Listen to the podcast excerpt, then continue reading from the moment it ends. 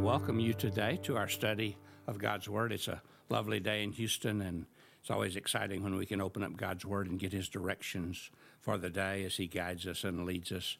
As the Scripture says, the Bible is a lamp unto our feet and a light unto our path.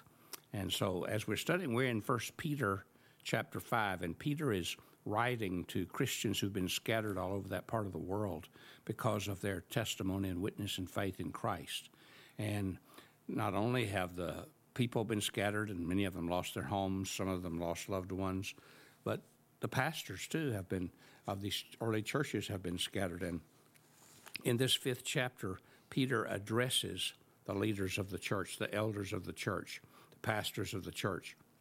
Let me begin reading with verse 1, chapter 5. To the elders among you, I appeal as a fellow elder and a witness of Christ's sufferings, who also will share in the glory to be revealed. Be shepherds of God's flock that is under your care, watching over them, not because you must, but because you are willing, as God wants you to be, pursuing, not pursuing dishonest goals, but eager to serve, not lording it over those entrusted to you, but being examples to the flock. And when the chief shepherd appears, you will receive the crown of glory that will never fade away. So, Peter is giving encouragement and he's giving reminders to these who are the shepherds of the flock, the, the pastors of the flock, and, and the idea of pastor is shepherd. And he describes them as fellow elders. He's an elder, he's a, he's a spiritual leader himself and a pastor. And so they're like one with him, and they're witnesses of Christ's sufferings. And they're sharing in those sufferings, experiencing some of the things, same things that Christ received at the hands of evil men ostracism and physical persecution and all kinds of things that are happening to them. But he calls them, be, he said, be shepherds of God's flock that is under your care, watching over them.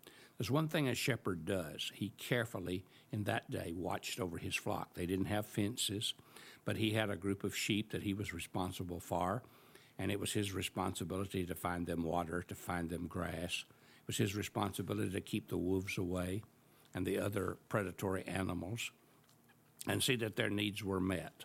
When one of them got hurt, it was his responsibility to help him get better.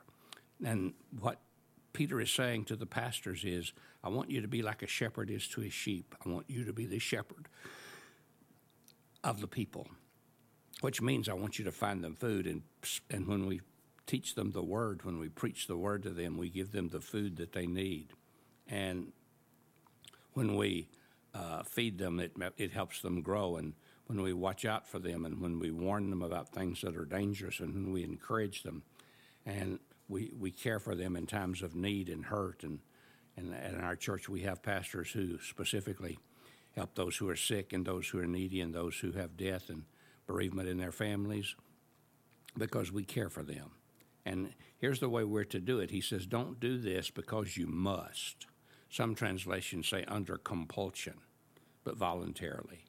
Not because it's our duty, not because it's a, a pressure, but because we want to, because we're willing as God wants you to be, because it's our heart's desire. God has touched us, we want to touch others. So we're to do it out of a desire to make a difference and desire to touch those who need a special touch and to make a difference to them. And he said, and not because you want to pursue dishonest gain. We shouldn't be in the business of the ministry if we're looking for dishonest gain. There, are, there have been charlatans, and there have been people who, through the years, have been out for the money, who've gone, eh, who have been pastors and been in the ministry and in any anything you go at, there's always somebody who's trying to do the wrong thing, to get the wrong thing. And that's even true in the ministry. But for the true pastor, he's not doing it for money. Now, his congregation should take care of him, but he's not doing it for money. And he's not lording it over those entrusted to him. That means that he's not, he's not acting like a dictator he, he asks their opinion. He seeks their help. He needs their prayers. He's humble. He recognizes all of that and depends on them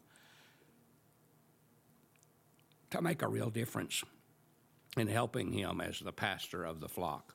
And also, we're to be an example. In other words, it's not do as uh, don't do as I do, but do as you're supposed to do, but it's do as I do. An example in the way he lives, an example in the way he shows forth Christ. And, and then, if that's true, Peter says, when Jesus, the chief shepherd, he's called the chief shepherd and the great shepherd eh, several times in scriptures. And when the chief shepherd comes, when he comes back, you will receive the crown of glory that will never fade away. In other words, there's a special reward that God has prepared for those faithful pastors, those faithful shepherds who day in, day out, week in, week out, Sunday in, Sunday out, persistently preach the word, care for the flock, love the people, and guide, guide the staff of pastors to meet their needs. God has a special reward for them, he says in heaven, and that reward is one that'll never fade away. Uh, all the rewards of earth, all the crowns of earth fade away, they don't last because we don't last, but the things of heaven do last. And God is saying, I have something special for those who trust me, those who walk with me, those who let me use their lives in this special way. And it's something that will never be destroyed, never be taken away. And I want you to look forward to it. I think it's important for us to recognize our pastors. And, and since I'm now retired and not in active ministry full time, I can I can appreciate even more what they do, and I can see them as they work. And we, Pastor Mark needs our prayers. He needs our support. He needs our our good words. It's the same thing with the other pastors of our church who minister in so many different ways. We need to go go to them and seek them and and from time to time just give them a word of encouragement just give them a pat on the back just let them know we appreciate what they're doing let's do that have a great day. God bless you.